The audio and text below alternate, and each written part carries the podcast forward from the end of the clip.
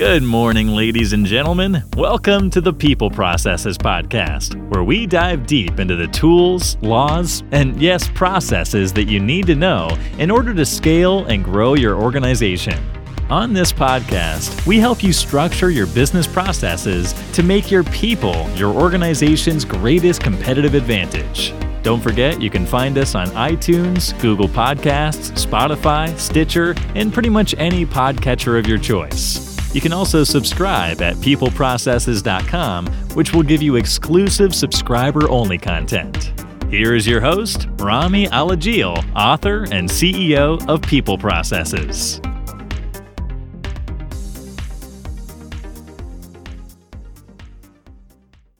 Today we're going to be talking about part two of the independent contractor versus employee ideas under the uh, employee classification section. Next week will be all about the salary versus hourly choice, which is really Fair Labor Standards Act exempt versus non exempt. But I want to wrap up today with the discussion of independent contractor versus employee.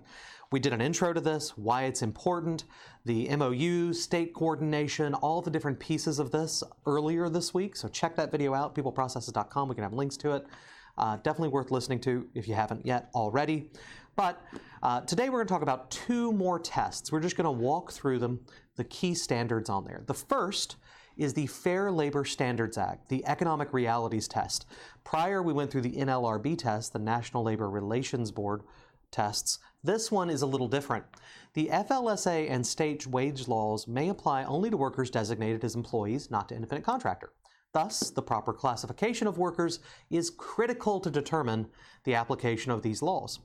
According to the Wage and Hour Division of the U.S. Department of Labor, uh, well, the employer employee relationship under the FLSA is tested by economic reality rather than technical concepts. We're going to find in just a minute in our next test, it's the opposite. So you kind of wind up getting tested under both, whether technical, actual existent things, or this, the economic reality. The FLSA bases their entire piece not by common law standards related to master and servant, but instead, uh, and, and by the way, most states follow this way as well. They have developed to determine whether an individual is an employee or an independent contractor, and the tests examine factors focused on the total activity or situation of the relationship. An employee is one who is dependent upon the business to which the individual renders service. That is the question under the FLSA, the reality of the economics. If the employee is dependent upon the business to which the individual renders service, that implies or says that under the economic reality test, they are an employee, not an individual contractor. So all of these are questions you can ask. Uh, we'll talk about factors that kind of uh, go one way or the other, but the, what they're trying to determine is, again, does the employee or the worker uh, are they dependent upon the business to which they render service? If so, they're an employee. So, uh, the extent to which the services rendered are an integral part of the principal businesses is the first thing listed. We went over this in the NLRB. If you are a bookkeeper, you cannot, it's very difficult to hire independent contractor bookkeepers to do your work. As a rule, those are going to be employees. If it's an integral part of your business, it's very difficult to hire an independent contractor. They're employees. The permanency of the relationship. The longer you go on, the less likely they're an independent contractor and more likely that they're an employee. The longer they're expected to go on. The FLSA also adds this the amount of workers' investment in facility and equipment. In the case of an independent contractor, that investment would be quite high. In the case of an employee, probably non existent.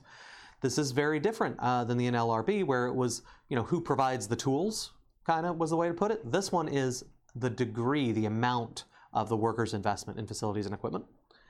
Uh, the nature and degree of control by the principal, so the more control you have, the more likely they're an employee.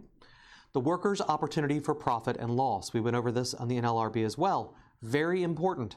If the employee cannot uh, run a loss, then likely they are an employee. If the worker can run a loss, they are an independent contractor. So uh, if they quote you a job and they underquote it and they spend more time on it than they expected and they lose money, they're an independent contractor. Uh, but if they're paid by the hour, they have no business expenses, they have no way of losing money on this, well, they're probably an employee. The FLSA also states the amount of initiative, judgment, or foresight in open market competition with others required for the success of the claimed independent contractor. If you were to hire my company, People Processes, we're a vendor of yours, right? That's an independent contractor. We'd invoice you, you'd pay it. Uh, but if you just hired Rami as a consultant, right, that would be an independent contractor because you're not. Um, I, I, have many clients. Uh, I'm constantly in competition with my competitors, and you could replace me with another consultant like that. Okay? So the more open market competition, and, and, and I have to do well against those people in order to succeed, the more likely I'm an independent contractor. The degree of independent business and organization and operation. So again, the more independent the subcontractor is, the, the, the worker is, the more likely they are an independent contractor. Hope that's helpful. Okay, now there are certain factors which are immaterial according to the FLSA. That's the place where the work is performed, the absence of a formal employment agreement, whether the alleged independent contractor is licensed. Uh, those are not considered to have bearings on determination on whether there's an employment relationship. Also, the Supreme Court has held that the time and mode of pay does not control the, employ- the determination either of employment status. So, this is under the FLSA. We're going to talk about the NLRB in a second, but in this case, and this controls where their most state laws apply, by the way. This is probably the, the broadest applicable test. The FLSA test here says if you pay someone and don't withhold pay, uh, taxes from them, that doesn't mean they're an independent contractor. Because they're an independent contractor, you're able to do so. But just changing someone to a 1099, changing the time or mode of pay, does not make them an independent contractor. It's not even evidence thereof. Whether they work at your office or work from home or work from their office is irrelevant. Um, so where the work is performed. If they happen to have a license, like if they're um, uh, in, in my organization, just because someone has an insurance license doesn't mean that they are an independent contractor. It all goes to those control of work, uh, the opportunity for profit loss, all those sorts of things that make them independent contractors. So those are important to remember. Now, the last set we're going to look at is the NLRB's Equal Employment Oppor- I'm sorry, the, the EEOC's Equal Employment Opportunity Com- Commissions, their definition of an employee. Now, this one is the tightest. This is the hardest one to meet. Um, but I bring it up because it's often used in discrimination cases. So, the FLSA is the one that's going to be, the one we just went over, is going to be the most broadly applicable, and it's the one you should worry about the most. This one, though, provides even more light and is very useful uh, and, and, is primarily used in front of the EEOC. So, let's say you have a group of workers, some of whom are independent contractors, some of whom are employees. Um, and the independent contractors say, hey, if they're employees, I should be an employee. That would go under the EEOC most of the time. Uh, and under that, they have a slightly different, much harder to meet definition. So um, this is important, and I want you to use it. And if you can pass at the FLSA level, you may want to try to pass at the EEOC level that this is definitely an independent contractor, and then you know you're covered. It should be they should basically the NLRB, the FLSA, and the EEOC should run through all of these various tests and go definitely an independent contractor under all of these different things. So the question of whether an employer employee exists relationship exists is fact specific and depends on whether the employer controls the mean and manner of the worker's performance under the NLRB. Remember, FLSA was like, hey, is the employee reliant upon you? The NLRB is like, do you control them? Because if so, they're yours. They're your employees. This determination requires consideration of all aspects of the employer's or worker's relationship with the employer. There's nothing off limits. Factors indicating that a worker is an, in an employment relationship, so they're an employee, are here's a couple of them. The employer has the right to control when, where, and how the worker performs the job. Again, goes back to control. The worker does not require a high level of skill or expertise. This is a new introduction and very important. Previously, we said, hey, they can't be doing your primary job. You can't really subcontract that. That's an employee. Now we're also saying you can't really subcontract low level skill. And this is applied broadly. Uh, for example, let's say you're a construction company. You're building new houses. You're an engineer, you've got architects, they're all part of your company building the new house. Uh, and you've got you bring on specialties to come in and subcontract. You say, "Hey, I want your specialty to be plumbing. Go do the plumbing. You do the electrical. You do the roofing." Those are skilled labor. But unskilled labor, come onto the work site. I'm going to pay you a little bit. You're going to move stuff around. You're going to carry things to the skilled guys. You're going to drive the trucks, whatever. Unskilled labor, maybe driving construction trucks, maybe skilled, but you get what I'm saying. Those are not independent contractors under the NLRB or under the EEOC. You're going to need to hire them as employees. The employer furnishes the tools, materials, and equipment. That's a good sign that they're an employee. The work is performed on the employer's premises. Again, under the uh, EEOC, where it's performed matters. There is a continuing relationship between the worker and the employer. This is like permanency. The longer it goes on, the more continuous the relationship, the more likely they're an employee. The employer has the right to assign additional projects to the worker. This is a really good one. If you have, let's say you hired a company to do to build a website, right? And they're working on the website, and then you just called them up and was like, oh, and don't forget, I want you to build this other website too. And they, there would be a discussion there. There'd be more money involved. There'd be a thing. Whereas if you hired somebody on a weekly basis, say a general labor, unskilled labor, to work on your construction site, you tell them to go do this thing, and then you just keep telling them to do stuff on and on and on. If you have the right to assign additional projects, more than likely they're an employee. The employer sets the hours of work and the duration of the job. If you say be here at this time to do this thing all the time, Scheduling, likely an employee. The worker is paid by the hour, week, or month rather than the agreed cost of performing a particular job, likely an employee. Now, I'm going to use this as a good example. These are contributing factors. If the only, if everything else lines up and yet you pay them by the week or the hour, then they could still be an independent contractor. These are things that suggest an employee relationship. It's not cut and dry that if one of these are checked, they're an employee. You have to use uh, preponderance and really think about the totality of their work. For example, if you hire an attorney, they're going to charge you by the hour but they're highly skilled labor. They say what hours they work. They provide their own tools and equipment. Their investment in facilities is far in excess of your ex- in, uh, investment for law. Therefore, they are independent contractors, not employees. Lawyers could be employees, but that would be if you changed all that up out uh, instead of an external lawyer, you hired an internal one. Uh, you tell them where to go. You provide their office. You cover their costs. You provide their assistant. All that kind of stuff. That would be uh, an employee. Okay.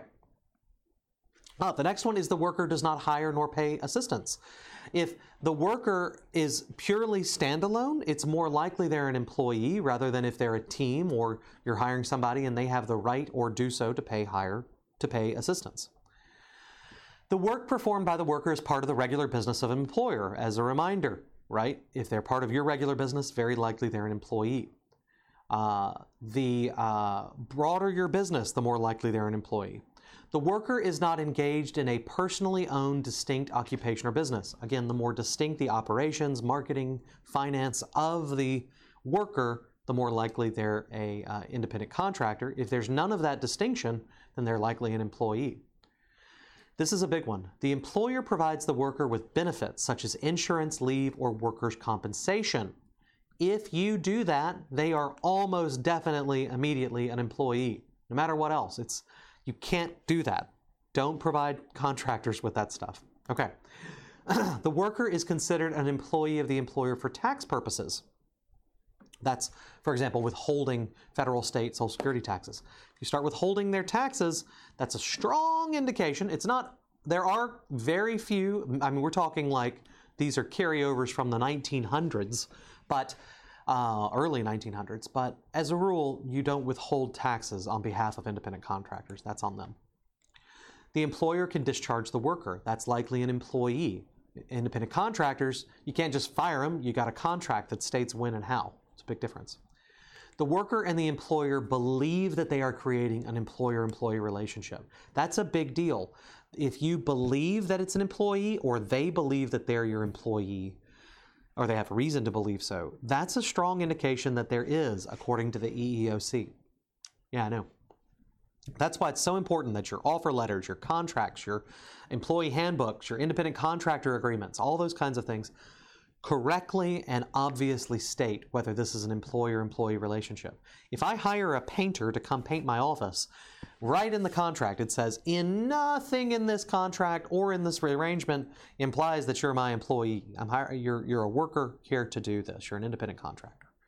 You don't get to speak on behalf of the company. You're not an employee, so on and so forth. Okay. This list is not exhaustive. Other aspects of the relationship between the parties may affect the determination of whether the employer employee exists. Uh, importantly, to be considered an employee, not all or even a majority of the list need to be met. Rather, the determination must be based on all the circumstances in the relationship between the parties, regardless of whether the parties refer to it as an employee or independent contractor relationship. You've got to look at the totality of it. Ladies and gentlemen, I hope that was helpful to you. I hope uh, you learned a little something. Those are the two different, well, there are now three. Go look at Monday's episode, now this one. Uh, check it out. Look at your applications. Uh, we are going to have uh, on the website all of this written out as key terms, these kind of key pieces. Use it as a checklist. Check your independent contractor. See if they fall uh, correctly under these. You should check every independent contractor who is even marginally, who possibly could claim that they're an employee and write it down, walk through this list and go, circle, not an employee, sign it and date it. Makes a huge difference if you're ever challenged on this. Ladies and gentlemen, that's it for today. Thank you so much for tuning in. Check us out on LinkedIn, Facebook, and Twitter at People Processes. Go to peopleprocesses.com, subscribe, and get some of our subscriber only content. And if you got something out of this, make sure you share it with anyone you know. Thank you for tuning in. Now it's time for you to go out there, have a great day, and get your work done.